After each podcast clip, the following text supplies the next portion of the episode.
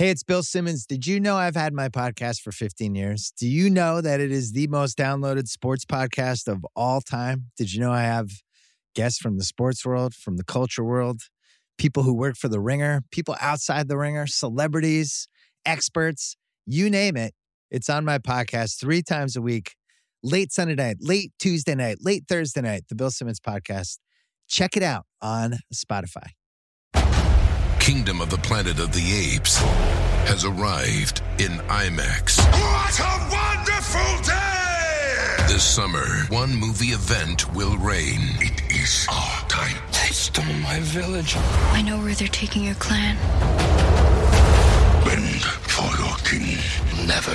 Kingdom of the Planet of the Apes, now playing only in theaters. Rated PG 13. Some material may be inappropriate for children under 13. This episode is brought to you by Hotels.com.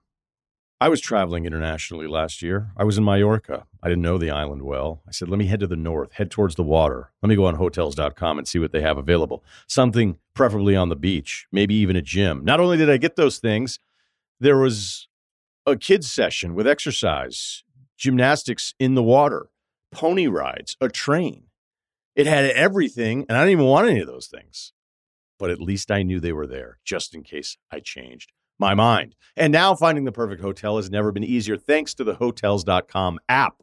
Whether you're looking for a family friendly, right, all inclusive or a relaxing spa weekend, you can find exactly what you need and compare hotel prices, ratings, and amenities side by side. So start planning your next getaway and find your perfect somewhere in the hotels.com app.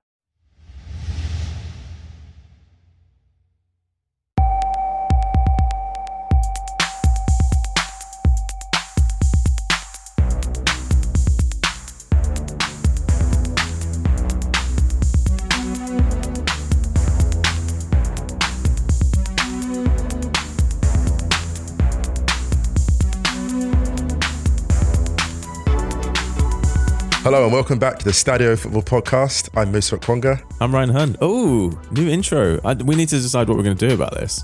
We do. How are you, anyway? First, I'm very well. How are you? I'm all right, thanks. I'm all right. I, I'm extremely good, actually. How are you? Is that because you had a Manchester United free weekend? Don't even joke, you know. It might be. Uh, I had some very nice Thai food at the weekend.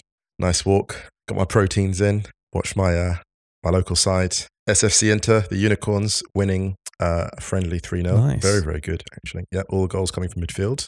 So, yeah. nice one, man. Well, we'll save the uh, we'll save the what do we do with the intro chat for another time because a quick reminder. Well- Well, we first of all we hope everyone's staying safe and well. Quick reminder: Yes. the Ringer FC feed will soon become Stadio, a football podcast. Wrighty's house has got its own feed. You can go and find it. It will be dual. Po- we'll be dual posting for a couple of weeks, so everything will be on this feed for now, and then it will just be us two on this here feed. Wrighty's house will leave along with all of the listeners, And we will, we will remain. and it'll just be you and us, like the John Travolta gif, being like, "What? Where the hell did everyone go?" Ah, just like the old days. Ah, just like Anyway. the old days, indeed. but yeah, other than that, Wrighty's house this week will go up on Wednesday evening UK time. Flo and I will join Wrighty this week. Um, not sure what we're going to chat about yet, but I imagine there'll be some Manchester United, Liverpool Oh, there must be. in there. yeah, there must be. Yeah. Any other admin apart from that? That's all the admin. I think that's it. That's it so far. Nice. All right. Well, we're going to be pretty brief today, I think, because I got to get out of here. But Mm. we're going to, well, actually, we're going to save most of the Bundesliga chat for Thursday because we wanted to talk about the Bundesliga a little bit. I feel like it deserves a wider conversation. So we'll mention a couple of results, but we'll, we'll, we'll, we want to go into some Bundesliga stuff on, on Thursday. And also, if it's cool with you, Musa, on Thursday, I'd like to talk a little bit about the young Barcelona players that we have shouted out before, but I feel like Yeah. have been a Yeah, little yeah, bit forgotten absolutely. with the nonsense of understandably. this summer. Understandably. So can we do a bit also- on those on yeah. Thursday as well? we can. Because we've we've kind of I think rightly criticised Barcelona this summer, but there are a lot of positives at Barcelona still. Let's maybe do those on Thursday. Yeah. But we'll touch on the leagues. We'll touch on a little roundup. But I think we're going to keep it pretty Premier League focused. Yeah. All right. Let's get into it after this. Let's do it. This episode is brought to you by Anytime Fitness. We're not all professional athletes, but we all have health goals. That's why Anytime Fitness gives you access to personalized plans and support from a coach. Plus, you can track your training, nutrition, and recovery progress with the Anytime Fitness app, just like the pros. With 24 7 access to more than 5,000 gyms worldwide, get more from your gym membership. Visit anytimefitness.com to try it for free today. Terms, conditions, restrictions all apply. See website for details.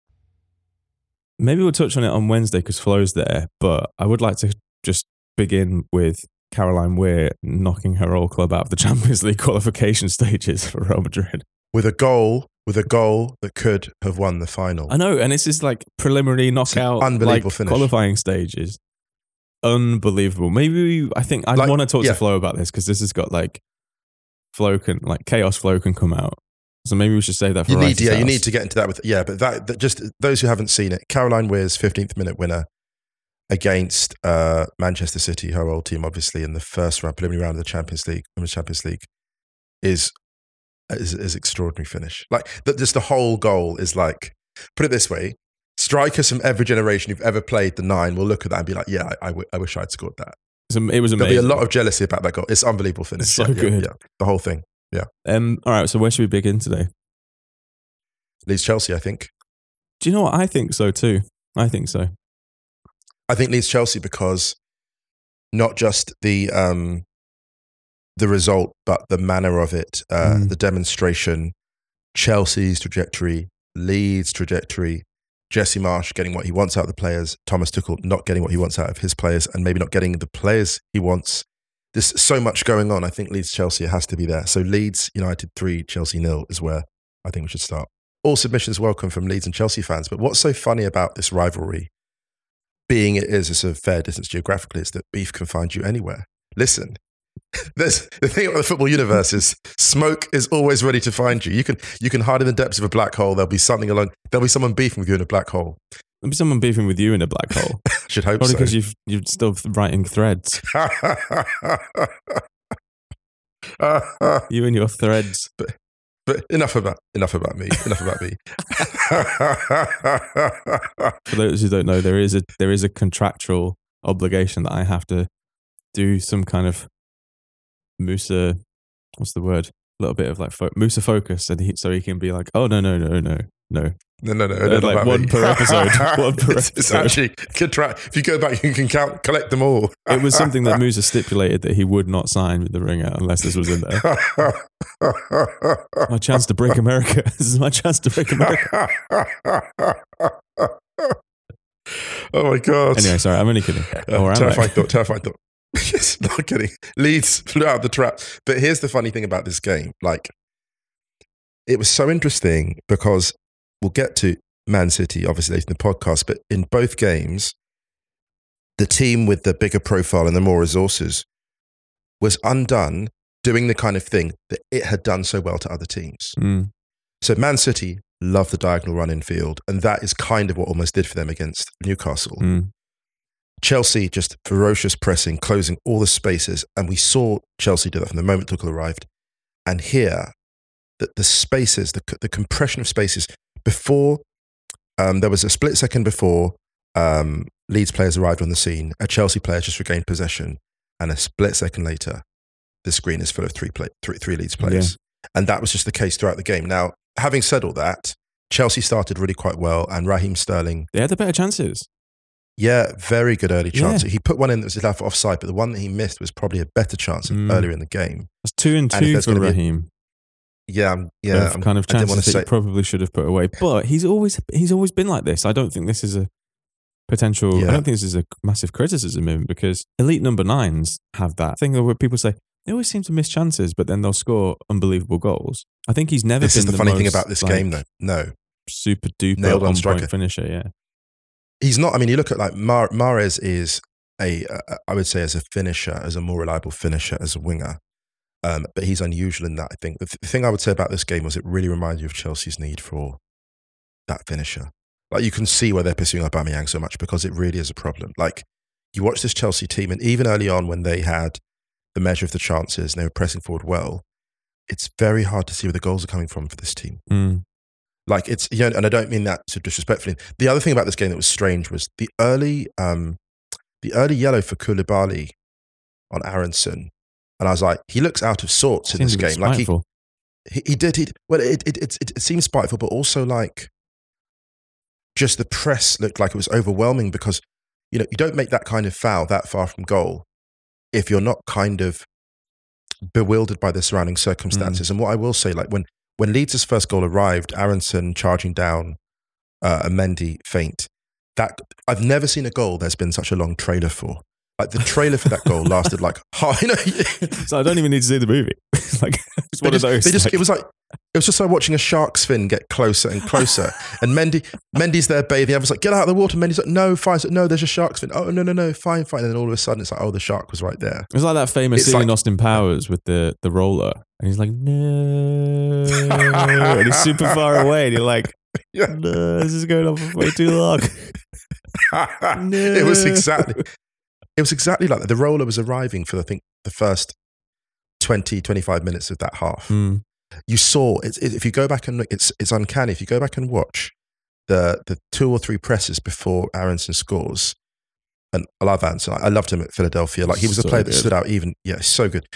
But I didn't know he could press this well. I knew he could play and he could finish. There's been, there's is been the odd, just a, a glimpse behind the curtain. There's been the odd message of excitement in the uh, Stadio Ringer WhatsApp group. Yeah, like he's the And, one like, that stood out, hasn't he? He really is the one Yeah. that stood out. But if you look at each of the presses, Ryan, I think this is two or three before. You see the gaps between the attackers and Mendy getting closer and closer. Yeah, I mean, I wanted to touch on a couple of things you said there. First of all, the need for a striker, because I feel that Mm.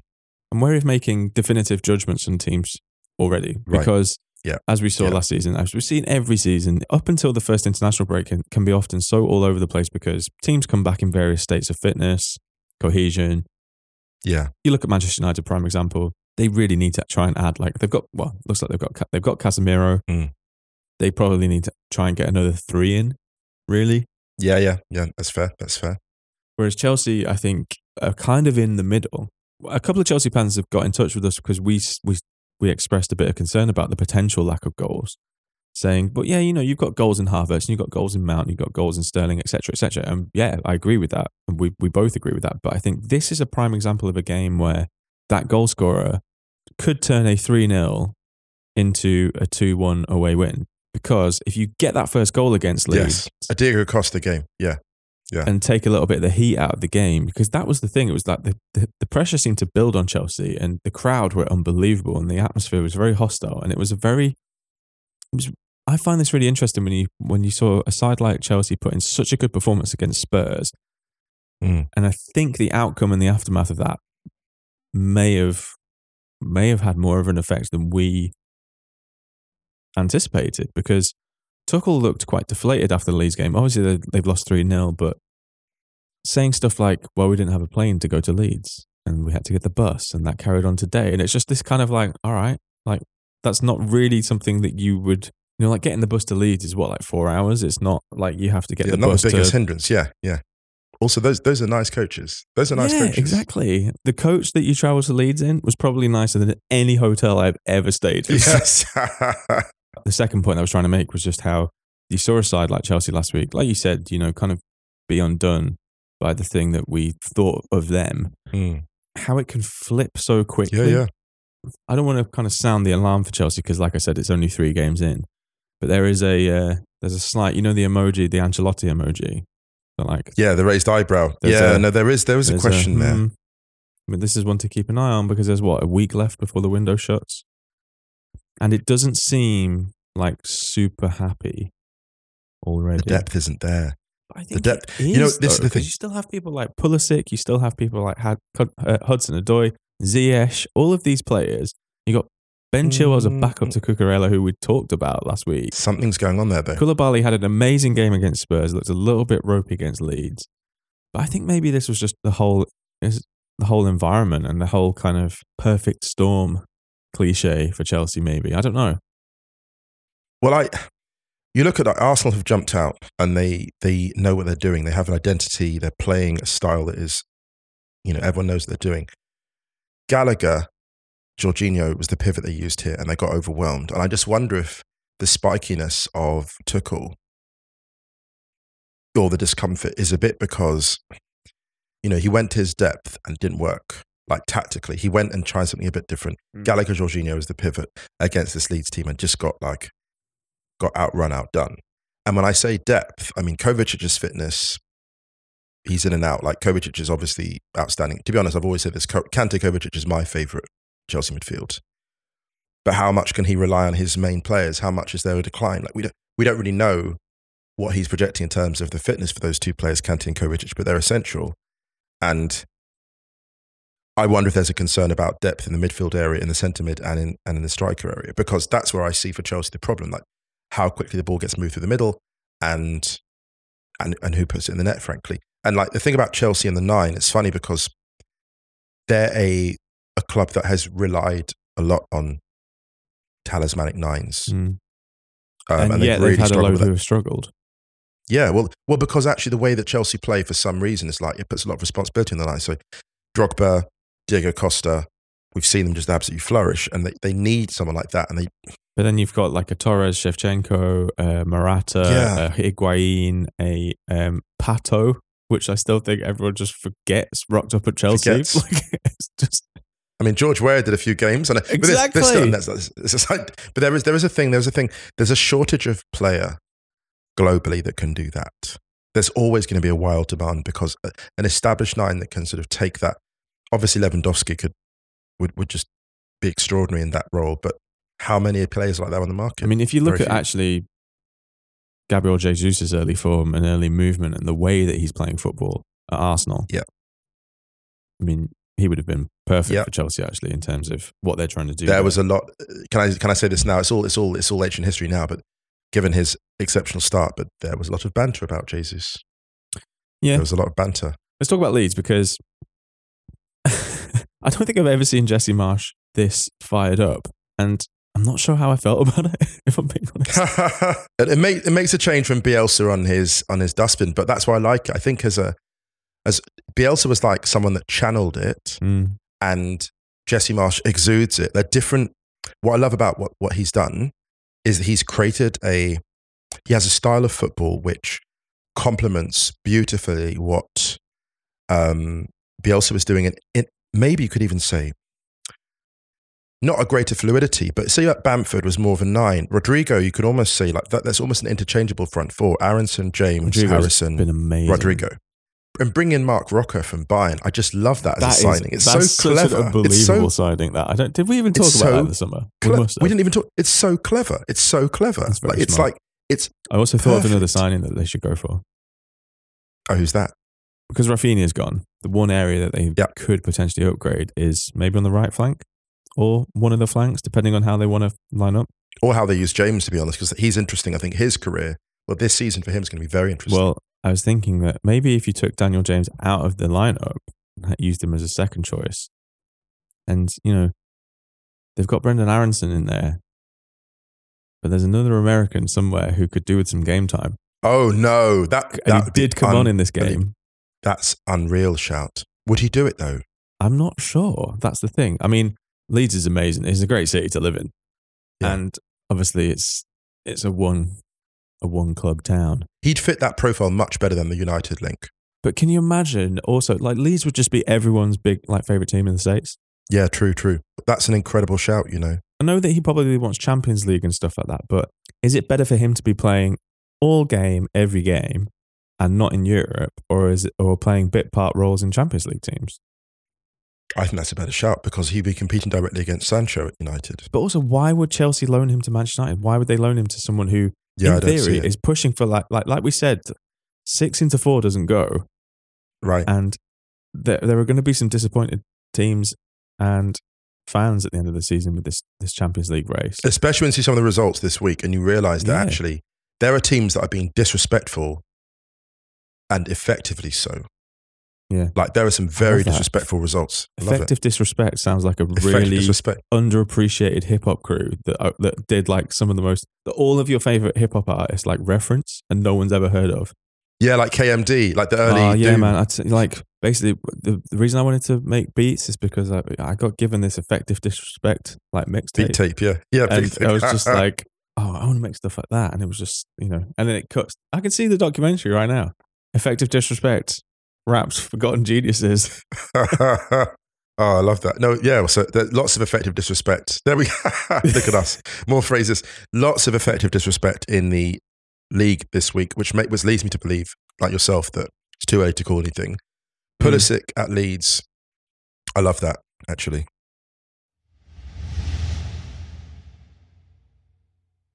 Let's go to Newcastle. 3 all against Man Let's City. Yeah. The only two sides who, before this game kicked off, had not conceded a goal this season in the Premier League. They made up for lost time. They have conceded many goals now. They have indeed. It was a good game, this. It was, and um, I did. I did. Can I just be a little bit mischievous? Because obviously, you know, the ownership. the ownership of both clubs threw into, you know, threw a lot of narrative around the game. Yeah, yeah, And I did like the fact that Pep Guardiola's first post match quote was something like, you know, this is just how football's supposed to be, or something like that. And I was just like, hmm, really, Pep. is it? I mean, I get what you're trying to say because it was a very good game of football, but yeah. Really interesting. Yeah, on the pitch, it was extremely entertaining. And I think Newcastle did unbelievably well to get back into the game and take a two goal lead because when that Gundogan goal went in, I was a bit like, oh no, is this going to just be one of those four, five nils? Is Pep going to do that thing again where he praises Eddie Howe and then hammers him? yeah. That's that's his thing. That's his party piece. But this is the first time it's not happened. No, you're right. It's absolutely the first time. Compelling evidence. Compelling evidence that this is the individual who, in my view, should have got the Gucci deal. Allan Maximin Oh, I Was thought you were talking about Eddie Howe. I spectacular. like, no, no, oh no, no. Allan Maximin spectacular in this game. You know, it's interesting because obviously Newcastle, all the new money, we know about all of that. How interesting though that a player, you know, who you know sort of predated that, Yeah. and really has done so much to kind of I think keep that creativity alive and remind Newcastle what they were at their most thrilling. And this is the funny thing: if you look at like Newcastle now over the last sort of twenty years or whatever, I wonder if he gets into people's like watchers' favorite eleven. Just because of what he brings, yeah. Because here's the thing: like, And they do love, Newcastle they do fans love like tricky wingers. yeah, tricky and also like devastating. Like they've always had they've had tricky wings for a while, but someone like Allan Saint-Maximin, like in form like this, I mean, John Stones had just come back in. Um, Ake had to go off. There was a bit of disarray, but he created that. He created a lot of that, and he made the run. There's a run that Gareth Bale made when um, uh, Spurs beat United three two at Old Trafford. It's the diagonal one in field. So he was Yeah. going one on one against Walker the whole time. I've, I've very rarely seen Kyle Walker that flustered. It doesn't happen that often. But not only was he going on the outside, he was cutting in across, and he was making those really aggressive cuts that actually we've seen with City before. When you go in in at like sort of the defense midfield position, it's not really it's not like it's not a judgment on Rodri. It's more that City don't expect people to be disrupting the base of their playmaking because people just don't do it. Like people aren't good enough to Mm. do it. Most players don't have the confidence, don't have the vision. And, and Maximin was almost like the MF Doom lyric about like he treats shows like robberies in and out. Like he got in and out and laid it off. He, he didn't get overexcited. It's like Ousmane Dembele against Real Sociedad by contrast, where it almost felt like it almost felt like the coach was saying, "Listen, three people go on Dembele because he cannot resist a crowd of defenders. He'll run into them and lose the ball." Whereas St. Maximin running into a crowd of defenders always made the right choice. Like 90% of the time, made the right choice.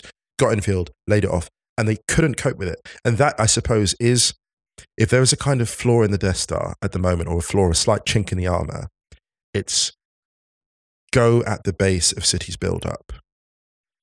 When they're narrow, they're building up, they're inverting, go there and disrupt it. Get there as, you know, to quote the Y, get there early. Get there early, get to the base of the playmaking, because that is where we saw time and again, and it happens so often in this game from Newcastle, that it has to go down as an opportunity. I wouldn't say it was a flaw so much, it's an opportunity to, to do something interesting against City. Yeah, definitely. I mean, it's the it's almost like a fuck around and find out thing.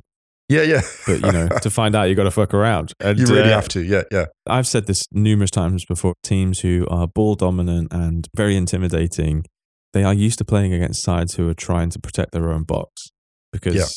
they do that all the time. And actually, we've seen them come unstuck at various in various leagues in various competitions, both the men and women's game. When teams some somehow actually just be like, "Do you know what, like, no, no, and they Right. give them a little bop on the nose, and then all of a sudden they're like, "Whoa, Ooh. what the hell?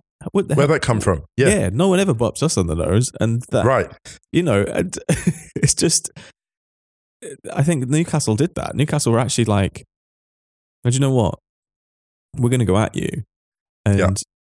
It just worked. It totally worked, and they were good. They were good value for that three-one. I thought the three-one so. lead, Very much- and then I yeah, think very much is- so. I think the three-all is a completely fair result because I think Manchester City, like Kevin De Bruyne, for example, when he started to pull those strings, he was just so good, and I think He does at least one or two things every game that just you, you don't Yeah. see anywhere else. I think the combination between him and Haaland the season is going to be devastating, and I think could be the difference for Manchester City in the latter stages of the Champions League because you have someone who can just unlock in an instant, and someone, Mm. as we saw with Haaland during this game, who can just find space in an instant and is devastating when he does so. He probably should have done better on that one-on-one where he got put through by De Bruyne, but his yeah, goal, should have lifted it. Should have lifted it. his Yeah. goal was a prime example of just like you cannot stop that. Sometimes you just can't. Now that's the definition of crashing the box. Yeah, You could have taken the roof off the net. Yeah. But just the move, even, I mean, it's, some will say, oh, it's two yards out. It's the movement for it, though. It's the anticipation that makes He's it got look easier than it is. all of the nonsense around Haaland, he's got three goals in his first three Premier League games. He's Yeah. on course to score 38 goals this season. like, Yeah. and it wouldn't be surprised if he did. Yeah. And know- actually, an underrated part of this game. and Yeah. you know it's kind of like the, the the Pogba assist thing last season when we were like, oh my god, if you extrapolate this through the season, Pogba's going to have 487 assists. assists. But you know, for all of the talk after the Community Shield, he's kind of doing fine. yeah, he is. And also, an underrated part of his game, maybe, or not underrated, but slightly overlooked, is his ability to pass, actually. Yeah, yeah. I to agree. create space. You know, he's one of those. It's almost like uh, you look at the NBA, like someone that passes out of a double team, like a someone that draws coverage, um, Mhm. like a Giannis, a player that draws coverage because three or four players will jump on him, and then he'll he'll lay the ball off into space really well. He's really good at that too. So yeah, Just a quick shout out for the other players who uh, are on as many or more goals than Erling Haaland. Aleksandar Mitrovic, who we will talk about in a little bit. Wilf Zaha, Mm. and top of the league, Rodrigo on four. so impressive. Um, quick start. thing before we move on from this game. Yeah. So you know I talk about this spiritually onside thing where Yes, there was a there was a, there were a few this weekend actually. There was one in the Palace game. There was one Gabriel Jesus' goal. I actually tweeted he was so spiritually onside that the offside gods sent Stockley Park a still image that they shot on a Nokia 3310 because it was so blurry and so pixelated and then all of a sudden they just put the line in and I was just like Yeah. Yeah, exactly. just- What, what, what, we, what we're doing? What we're doing? And also, What we doing? like, I don't know. I also Are you saying that the sh- the red card being revoked was a buzzkill? No, no, no. The red, the, the, the Gabriel Jesus goal being disallowed was a buzzkill Oh, right, because right, also right. it was 3 0. There should be a protocol on how how much time they allot to offside decisions based on Mm. the scoreline. If there's a three goal margin and 30 minutes left and they can't figure it out in five seconds, they should just give it. And that's fair. But if it's nil nil and it's the 90th minute, they need to take their time. I completely agree. That's a great. There you one. go. I think football should be more governed on vibes. Listen, as someone who's Who's just like, take my money, Some- take my money, referee, send me off, send me off. me? That's- no, it wasn't him. now it you're was talking me. my It's- language. ref, there's this case of mistaken identity. It wasn't him. It was me. Wait a minute. Are you me. say are you saying that replay should actually be vibes assisted review? VAR is actually vibes assisted review. Where actually, Yeah. when a play is replayed, then it's decided on vibes. Mm-hmm. Anyway, to back it up, what we were saying was, in addition to having spiritually onside, so you're technically offside, but in the spirit of the game, you're onside, really. Yeah. Kieran Trippier has shown that there is a spiritual red, but not an actual red. The spiritual red. Yeah. Well, do you, do you feel it I think his red, red? I think his red was a spiritual red, but it's not an actual red. Oh, how So it's the correct So I- decision. correct decision because Mm. it was there wasn't a lot of force. It was it was essentially a cynical ploy to bring down a, a player on the halfway line. He met, like he mentioned after the game, he was like, I made sure I didn't show my studs. I caught him with like the top of my foot just because I had to bring him down. Like he was super open about it. He was like, I didn't Mm. want to hurt the guy. It was just like a cynical foul on the halfway line. Yellow card. you saw him but- afterwards when he was comforting De Bruyne, like yeah, yeah, yeah. Like, and he was like- saying, and he was explaining kind of thing, and they Yeah. were fine apparently afterwards. I think in the moment it feels like a lot worse than it is because it's, It's the high. atmosphere, and also it's the it's all you know what it is. Everyone got caught up in it. It was the Yeah. atmosphere, the vibe. Yeah, yeah. So actually, spiritually, it's moving that way that people are like, actually, I think that should be a red. You Remember when Granit Xhaka got sent off for Arsenal first game of the season? I think it was a few years ago when they changed this directive and then they changed it back again for a, a similar tackle, but on the halfway line. On the He's the league leader, the and he's, he's the, he's the all-time leader in spiritual reds. Oh, absolutely. Or yeah, yeah, maybe maybe No, or no, no, no, no. Actually, no, not not not not in spiritual reds. In reds that like other spiritual te- yellows other- that are actual reds. yes, in he, he, yeah, exactly. He's in the in terms of he's the all-time leader. I think he is. I of think someone he is. he gets red, he gets the most reds. Where, the point where the ref runs over and goes, "Who made that foul?" Oh, it was Granit. Oh, oh, oh, oh, oh! You got to go for that. No, Yeah. but oh no, but come on, Granit's already Granit, walking. on. He's like, I've seen this movie. It's- like the, it's like got the, brand. GTA meme. brand. Oh shit, here we go again. yeah, exactly. But yeah, I think this. I think the, the Trippier thing was really interesting because I do. There were a lot of there was a lot of chat about how that tackle will probably become a red card soon, and I think that's probably what. I think the over. I'm, I'm, I don't have the data, but I can imagine that a lot of people would agree that that probably should be if you like don't There's go for the something ball else you going- hit someone's knee on the halfway There's line. there was something else. This is a crescendo red, actually. A because the entire game was building. The game was building. You know, the energy, the tension. It's the kind of red that happens in a World Cup round two match when Mm. like everyone's going at it and like you know the crowd's just like everyone and everyone's hyped and actually even the ref is more hyped than they like to admit and they're like the ref even is you know because refs they're not in a vacuum like is the red flies from the pocket because it just feels like the thing you give at that time. The game's open the field's broken the equaliser's being chased the winner's being chased extra time is looming. Yeah send him off and then like that's it. And I think to the credit of the ref here it's almost like hang on a minute. Hold up like what are we all Hold doing here? Yeah. It's like, what are we all doing here? Let's look back at this. It feels like a red because of the speed of everything. And like De Bruyne is coming in and Trippier goes across him and he scored the free kick and everyone's hyped. But actually, in isolation, this is actually why, for all its flaws, VAR has its value. For all its flaws. Because that chance to just take a moment and be like, what are we doing here? Mm. And I think it Um, was the right choice. Yeah. Shout out for Trippier's free kick as well, by the way, because it was absolutely amazing. I love that free kick where they go across the wall into. the Yes. court. I love that. Beckham used to do it all the time, and it used to look Pirlo- so Pirlo alien too. because Pirlo did. Yeah, such a good was free watching like kick. Pirlo recently. Yeah. Yeah. But In um, fact, yeah, the side netting and the, the fact that he knew, the fact that Ederson had a good idea that's where it was going. mm, and still there was nothing that could be done about it. Um, yeah, like really, really impressive stuff. quickly on Arsenal while we're here. Gabriel Jesus, spiritually on side. Arsenal, brilliant. Should have been more. They're looking really good in the opening stage of the season. William Saliba with a lovely goal. Alexander Zinchenko's reaction to this is unbelievable. Like, and his interview afterwards was just like so good, so good, so good. Because at first when I saw it, I thought, was he pissed off because he didn't? He wanted the cut back, but then just He seeing didn't even it celebrate. drops He didn't even floor, celebrate. Everyone else like- runs off. Yeah, he's he like, does the Bobby can't believe. Robson Ronaldo thing, hand on the head, but he drops to his knees and he turns around and he's like talking to himself, basically being like, "That's fucking amazing! I can't believe what I've just seen." But the funny thing is, and it was amazing because he said that about the goal. But on top of that, he was like, it's just everything he's done, every the way he's playing. So he's obviously Mm. watching Zinchenko the whole game, going, "Oh my god, this guy's amazing. He's so good. He's so good. What a defender. Oh my god, and uh, he can do that. He goes, it's so fun. He's literally having an internal. He's behaving like a football fan. It's quite funny, Zinchenko, But Zinchenko- Zinchenko is such an intelligent footballer. right? So for him, I think that's the thing, maybe why Yeah. he why he loves Saliba so much. Sorry to cut in, but like yeah, yeah. you can see Saliba, like he scored no goal last week, and it was just not a Mm. big deal because it was so unlucky. But you just see his his intelligence in positioning, the way that like he really looks like he even needs to get his knees dirty. You know, it reminds me of actually. It sounds weird. If Anelka was a centre back, he'd be Saliba. Wow. I, I kept. I'm saying. I said, I said, it can't. It's the most uncanny resemblance. If Anelka, because the style of play, you know, like when there was a thing with Anelka, like there was a certainty.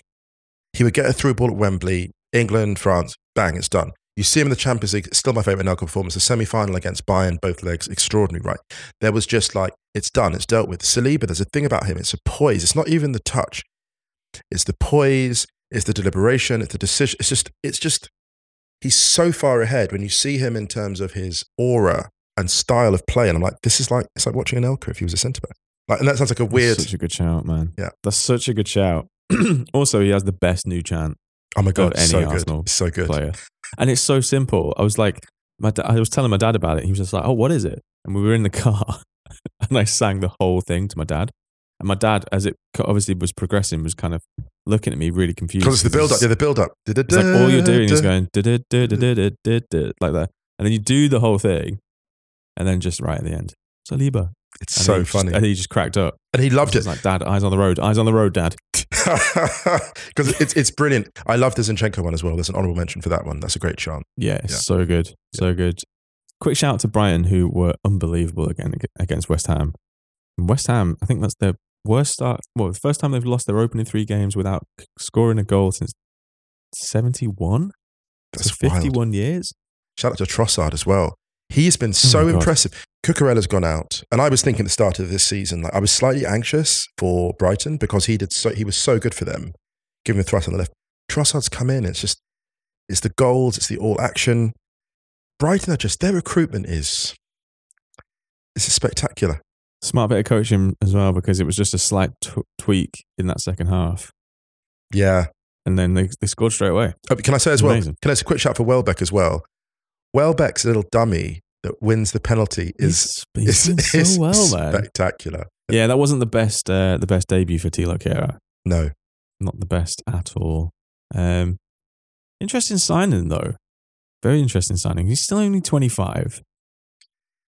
He didn't. He was qu- kind of quite highly regarded, and I just think, yeah, I think it can be quite hard for a young player coming through at PSG over the. it was a very years. Draxler. You know, it felt a sort of Draxler to Mm. PSG move, like that same thing. You go there and you're kind of a.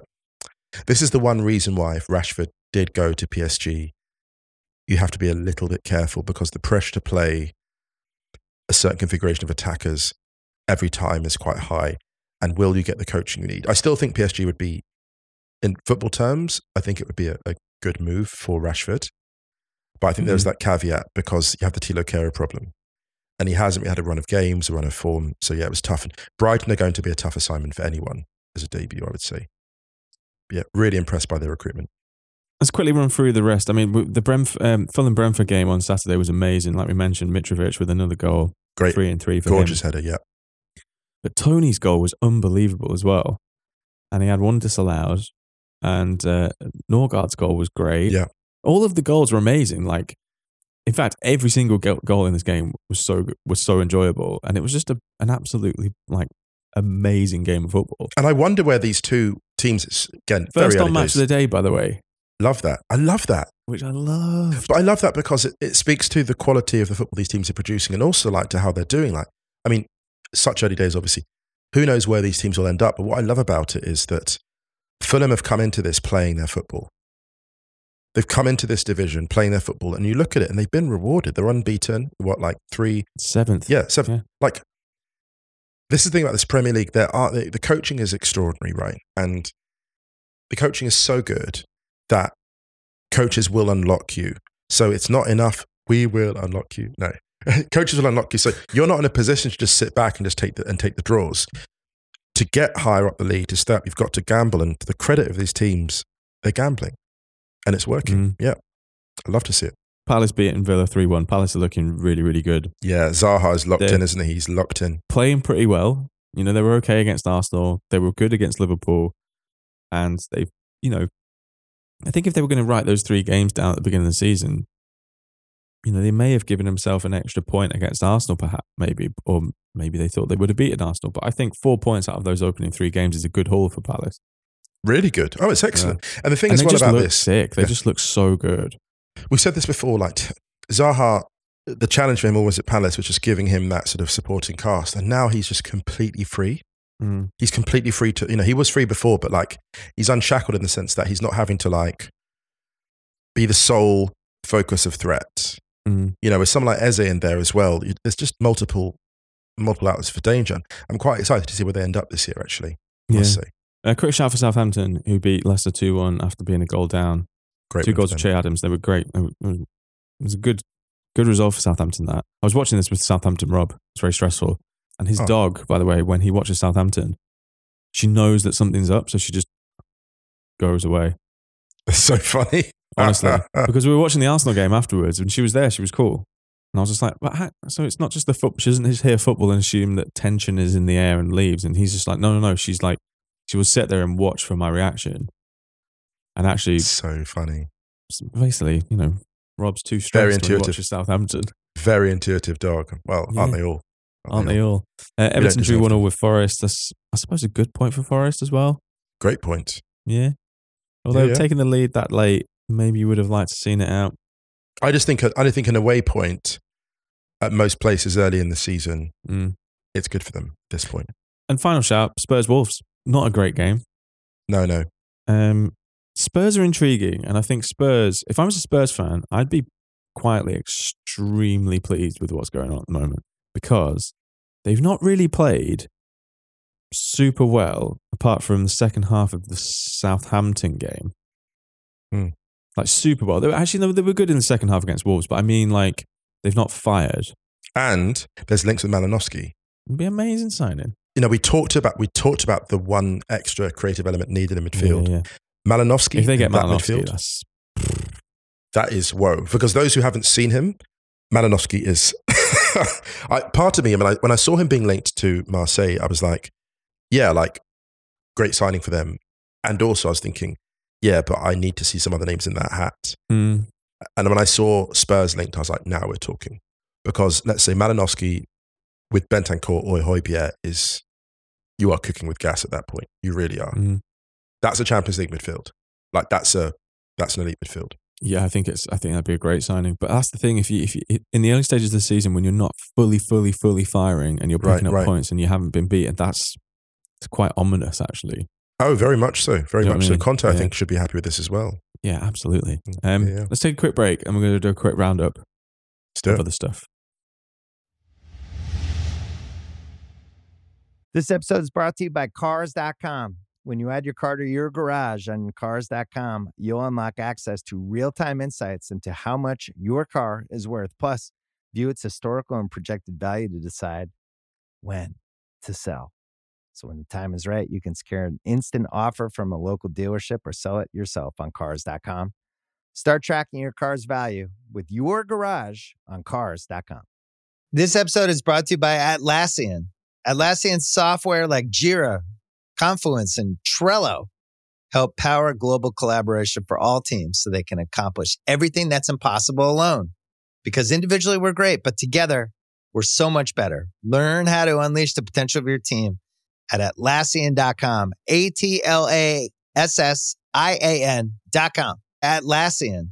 Tap the banner or visit this episode's page to learn more.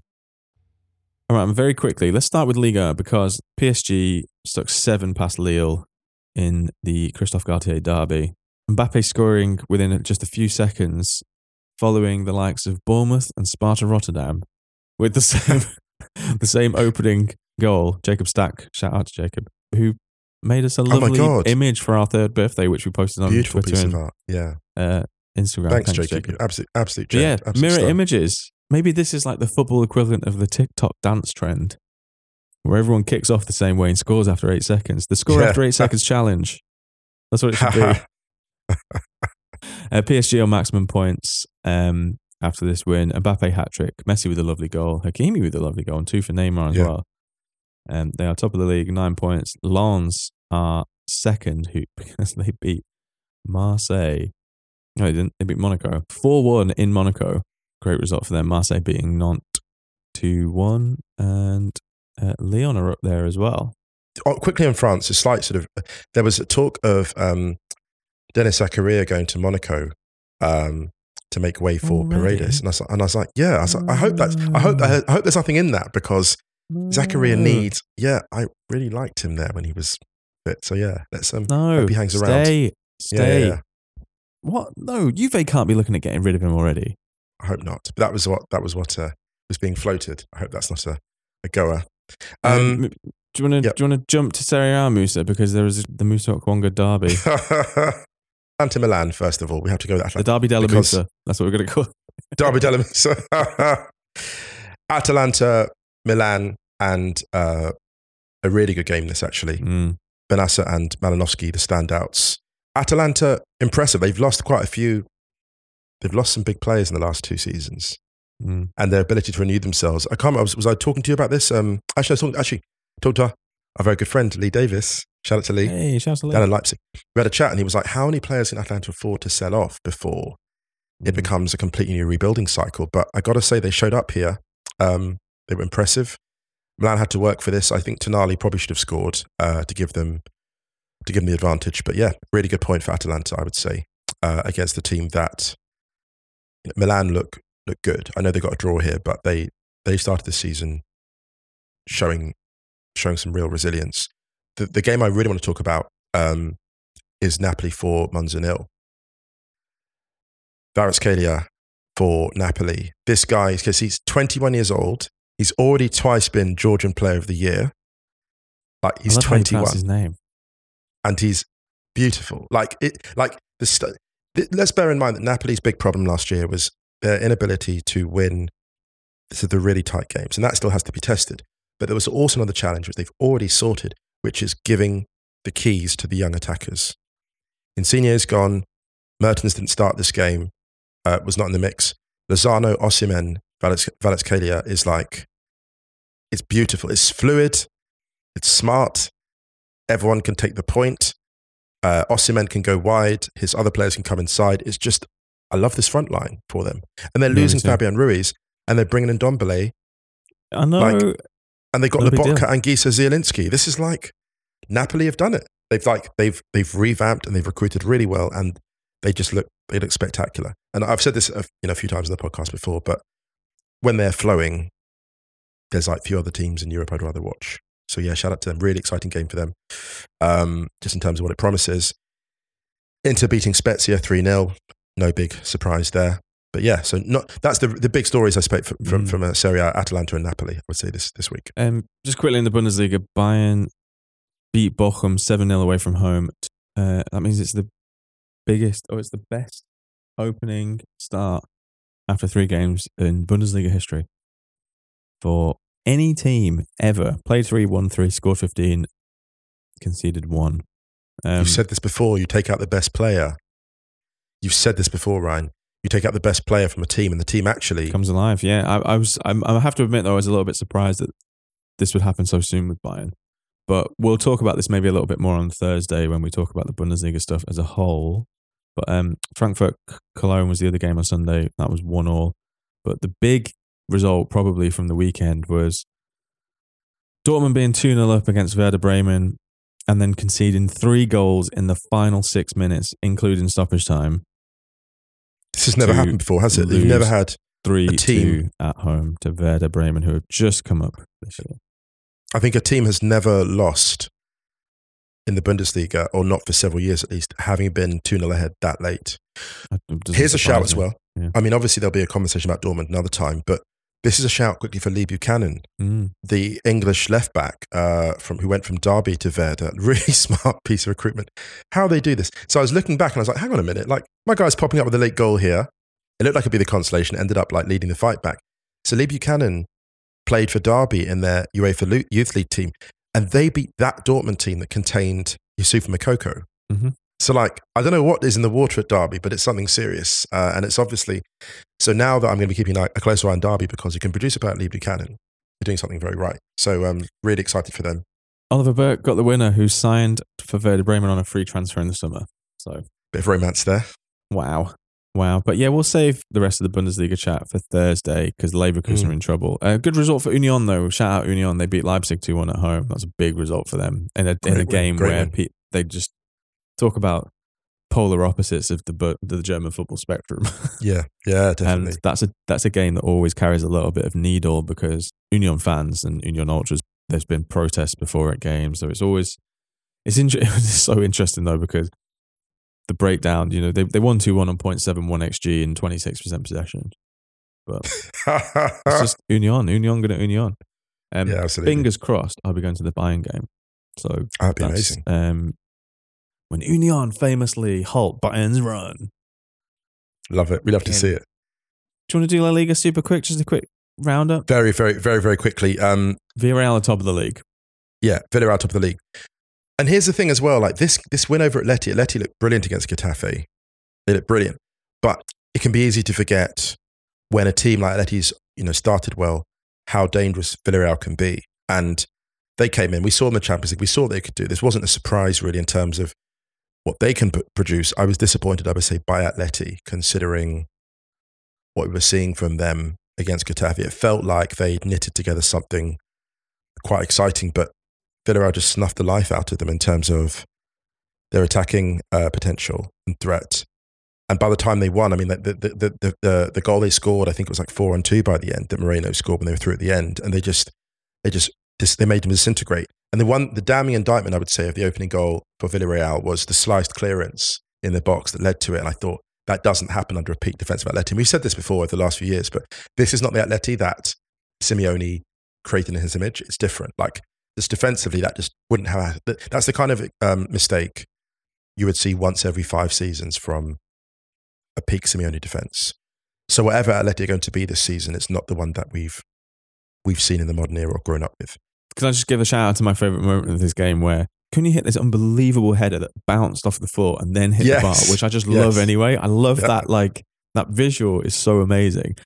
Ball bounces out. Carrasco then follows in with another header, and uh, Rulli makes this unbelievable save because he's on the deck. He gets up, claws it out, and they all think it's behind the line. And it's one of those where most of the ball is, Yeah. but there's part of the ball that's on the line.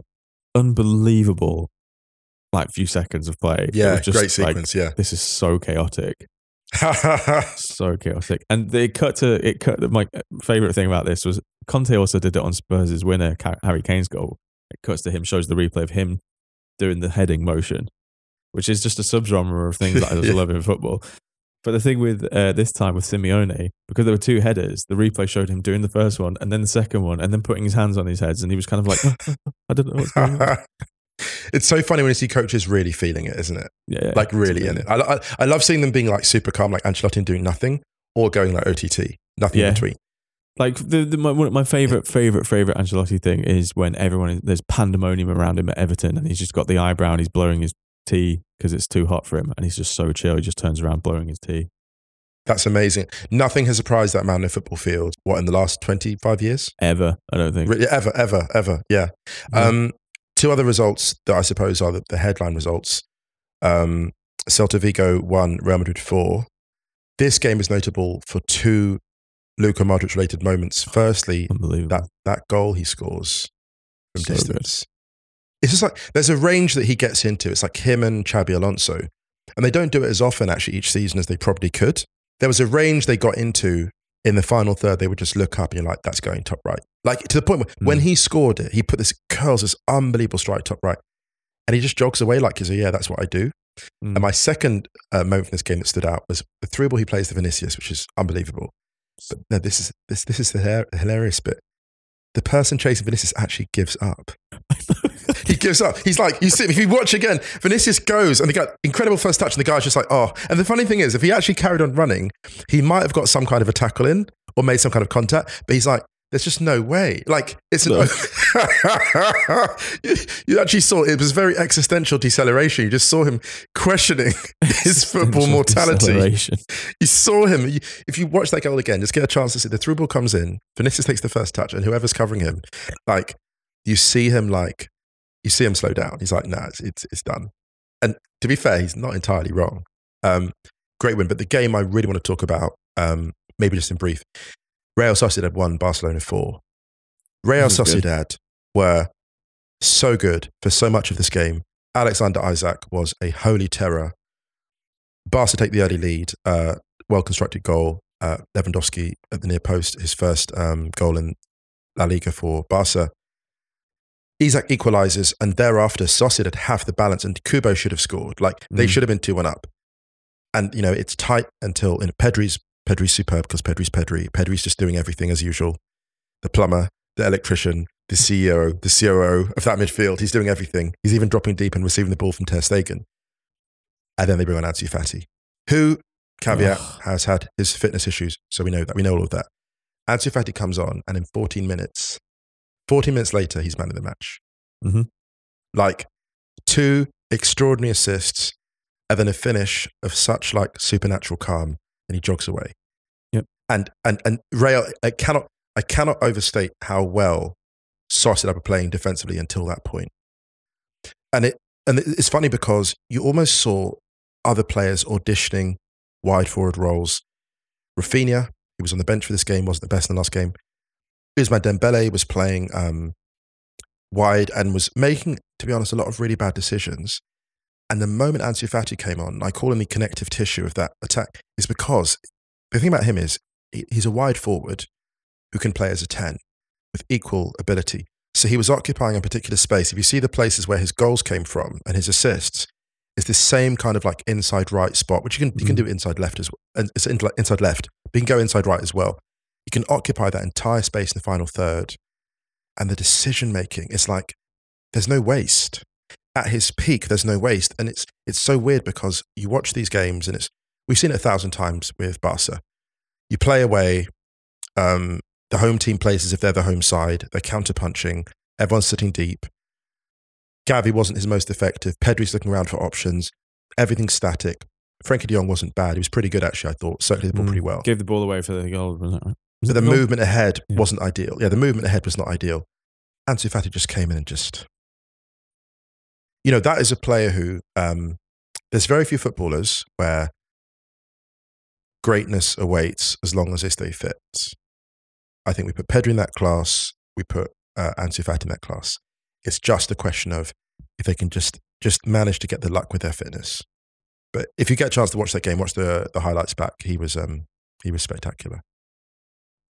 I agree. And we will talk more about him on Thursday Stadio. We will, we will. But for now, I think we should uh, I think we should make a move. Let's do it. Let's bounce, Musa Okwonga. Uh, we hope everyone's Let's staying safe and well. And don't forget to check Wrighty's House up on Wednesday. And Stadio will be back Thursday. And check the Stadio Outros playlist on Spotify. Speaking of which, playing out on Caleta Sue. You keep holding back on love. Can I say this actually? One thing I do have to say. Listen, this is this is yeah. Well, this is a, a final word of advice. Let's let's please not hold back on love, listeners, dear listeners.